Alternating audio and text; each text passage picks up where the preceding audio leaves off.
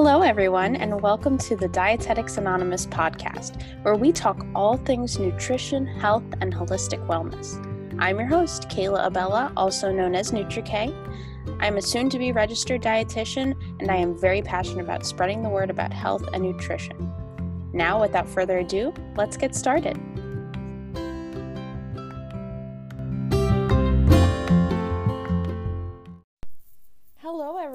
Happy Wednesday and welcome to the Dietetics Anonymous podcast. I am your host, Kayla Abella, aka NutriK Wellness on Instagram.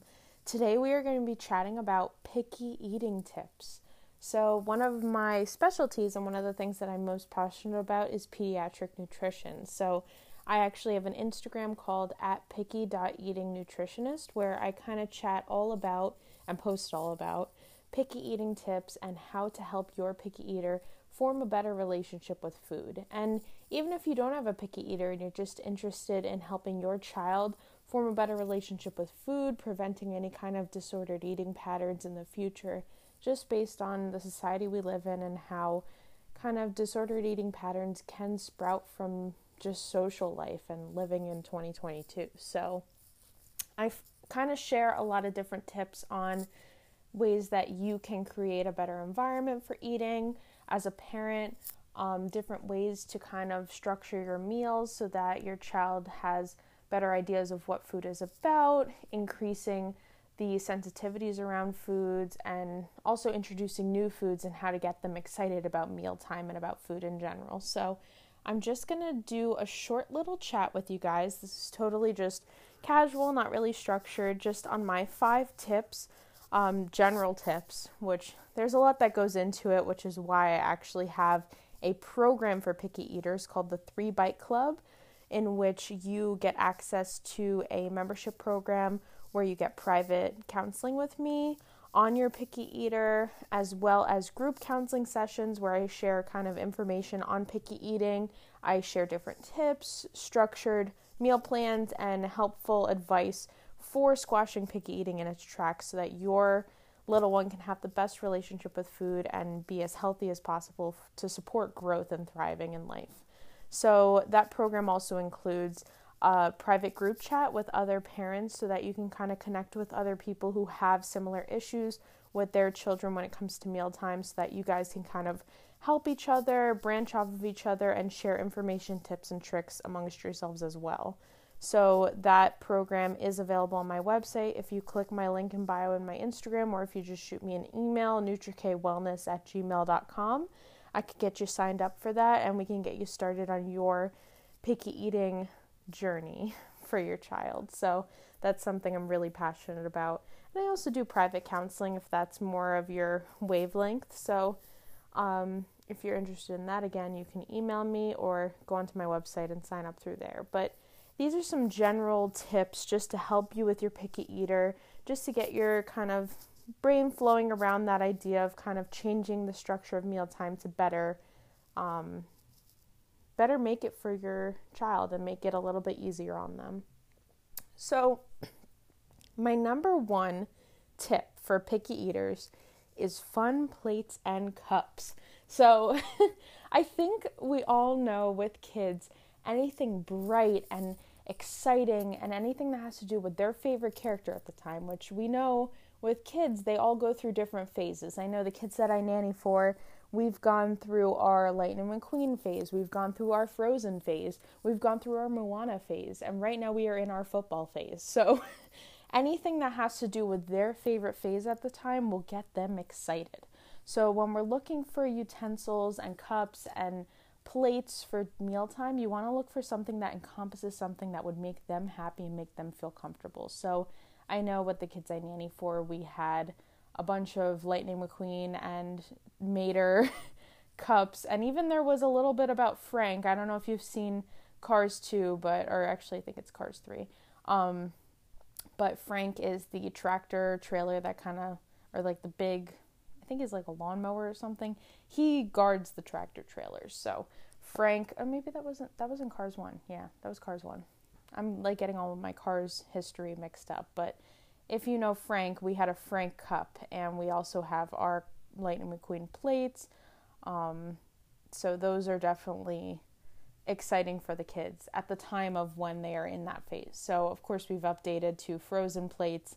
And for Christmas, I got a lot of Giants gear because we are in our football phase. But having those things for kids, I kind of went on a tangent there, but having those kinds of things for kids makes them so excited about mealtime because they know that it's personalized to them. They're excited to use these utensils, excited to use these plates and cups, and it makes it more fun for them.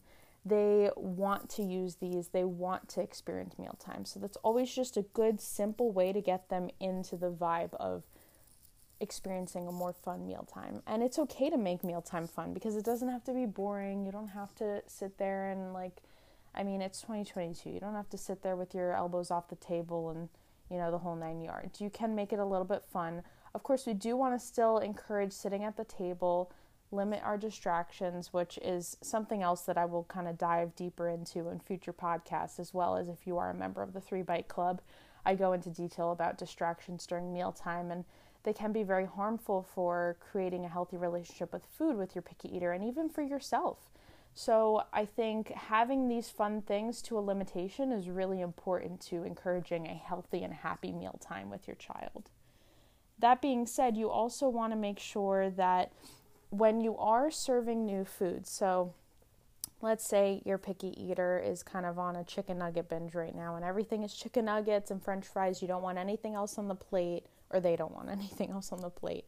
And you really want to encourage that new food experience. That's when you want to introduce section plates. So, again, you can make them fun. They do have plenty of Lightning McQueen and Elsa section plates out there. But having plates with various sections allows your picky eater and your um, little eater, even if they're not picky, to kind of have foods that they are familiar with and they're safe foods, foods like their chicken nuggets, on the plate, as well as introducing a new food. So maybe in one section you have the chicken nuggets, but on the other section you might want to introduce bell peppers. So you can have a little bell peppers there. So they still can resort to or revert to their comfort food, having some chicken nuggets, but they see that there's a new food on the plate and they might want to give it a taste test. It gives them the option to try it if they'd like. It's offered there, but it's not touching their safe food. It's not overriding their safe food by only having the bell peppers. They still have their favorite food on that plate. So that really keeps them comfortable during mealtime, but it also offers that new variety so they have the option to try it if they are feeling comfortable or up to it. Another, well, our third tip here would be to serve dessert with dinner. Now, this one's a little controversial because I know that a lot of kids, um, well, a lot of parents will struggle with their kids wanting only sweets and they kind of push through dinner time and kind of shove it to the side just so they can get to dessert. But one of the theories out there, and based on various res- research recently, I would say um, the latest article that I read was from 2018, stating that children develop a good or bad perspective on different foods based on how we kind of label those foods. So, if you are telling your child, you know what, you have to finish all of your broccoli on the plate in order to get to the cupcake, that shows that the broccoli has a negative connotation. Because why would I have to finish all of that broccoli in order to get to the cupcake? That's giving the cupcake a good connotation. So, that's teaching me, you know what, I, I want the cupcake. The cupcake is good because mommy or daddy says that the cupcake is what I need to get to or is what I want to get to in order to finish my meal. So it kind of is labeling, it's going around labeling foods as good or bad. If all these foods are served together and the option of having the cupcake, of course, sticking to portion sizes is important, but that's a whole separate aspect. But having a little bit of a cupcake on the plate along with your broccoli and your chicken nuggets and your pasta, that allows the child to kind of not demonize the cupcake, but it's equal with the other foods. It's served all together, and you are able to taste each food in conjunction with the other foods. So, having a little bite of the cupcake, then going over to the broccoli, maybe going over to the chicken nuggets, it takes away the morality of the food. It stops your child from a young age having that fear of, oh my god, the cupcake is so taboo. It's it's forbidden. It's this special thing and it just labels it as it is. It's just a food. It has nutrients and different components in it. Yes, it has a little bit more sugar than we like to have in excess, but it also normalizes it to the point where they might not actually want to have the whole cupcake. They might be able to teach themselves to honor their hunger and their fullness.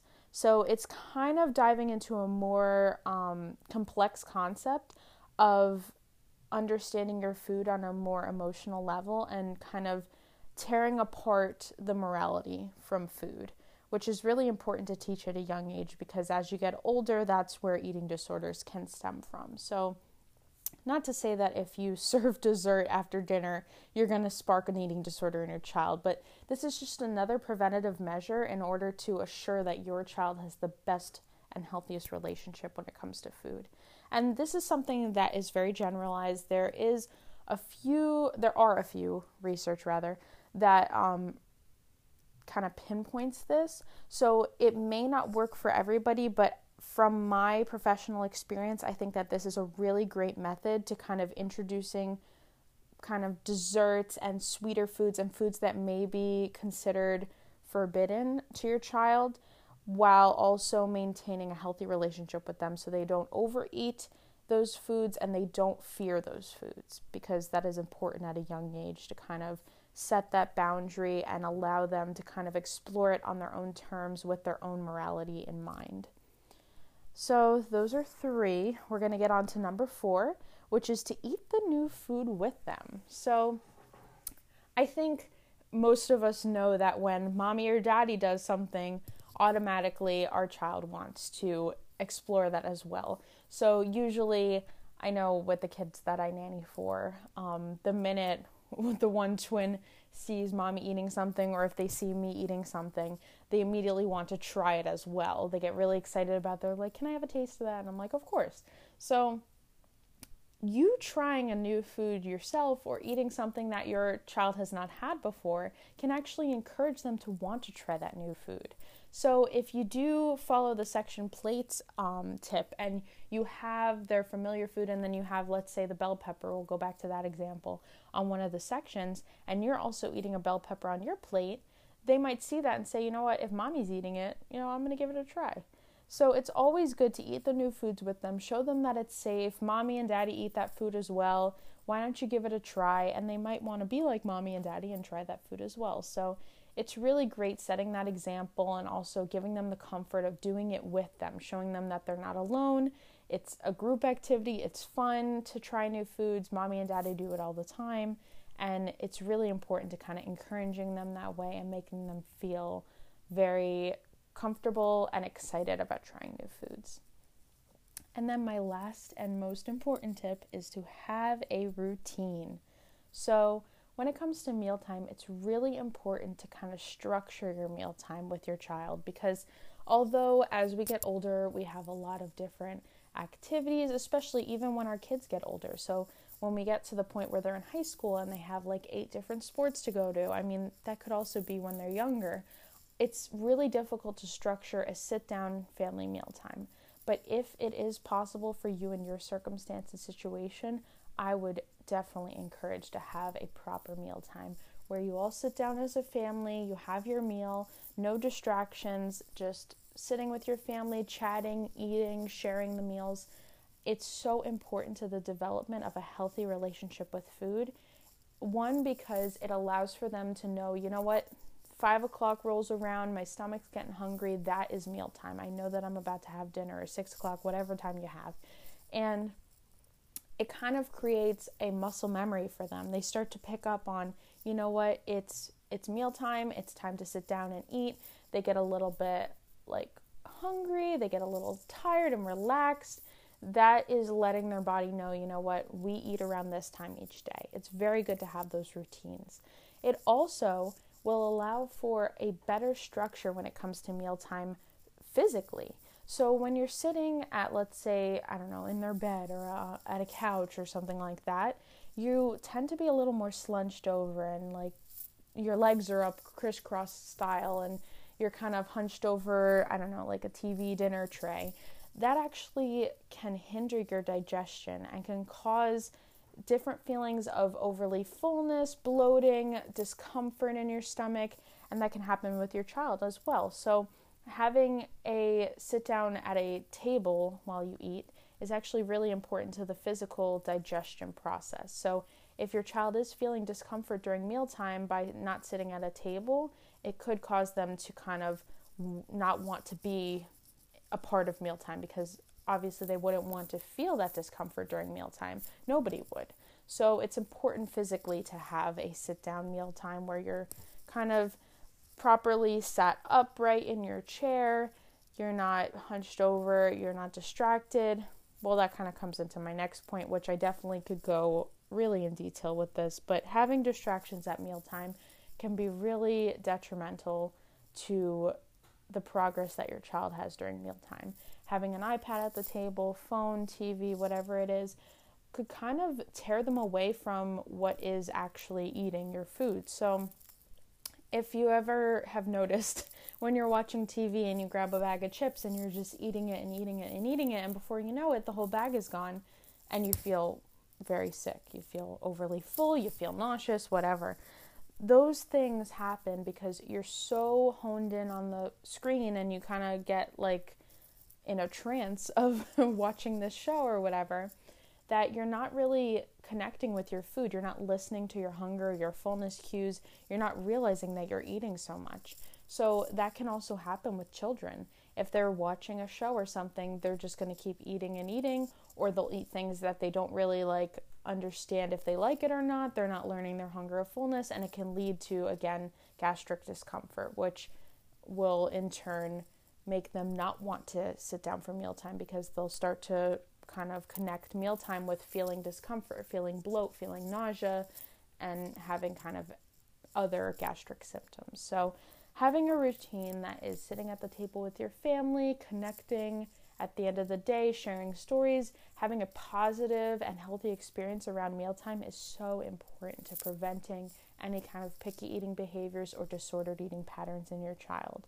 So, I think that those are the five most general and important overlying kind of tips that I have for creating a healthy relationship with food for your child and kind of preventing any picky eating behaviors that could hinder their development, their growth, and their relationship with food. So, if you are interested again in learning a little bit more in depth about picky eating and kind of squashing any kind of picky eating behaviors that you have in your child's mealtime, you can email me at nutrikwellness at gmail.com. Check out my website and sign up there, or you can go through my Instagram at NutriKWellness or at picky.eating.nutritionist and sign up there for the three bite club or for private one to one counseling. And we can get down to the root of what might be going on and how we can structure mealtime and structure your child's relationship with food to better encourage growth, development, and a happy, healthy life. So, I thank you all again for joining me on this podcast, and I can't wait to talk to you guys next week. Have a great week.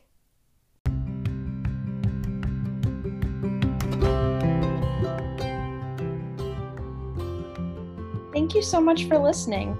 I had such a great time chatting with you guys, and I look forward to chatting with you again next week. If you want to reach me, you can contact me via email, nutrikwellness at gmail.com. You can find me at my website, www.nutrikwellness.com. And you can also find me on Instagram at NutriK. And as well, if you are interested in picky eating nutrition or pediatric nutrition, you can find me on Instagram at picky.eaters.nutritionist. I look forward to talking with you guys again soon, and I wish you all a happy and healthy and lovely week ahead.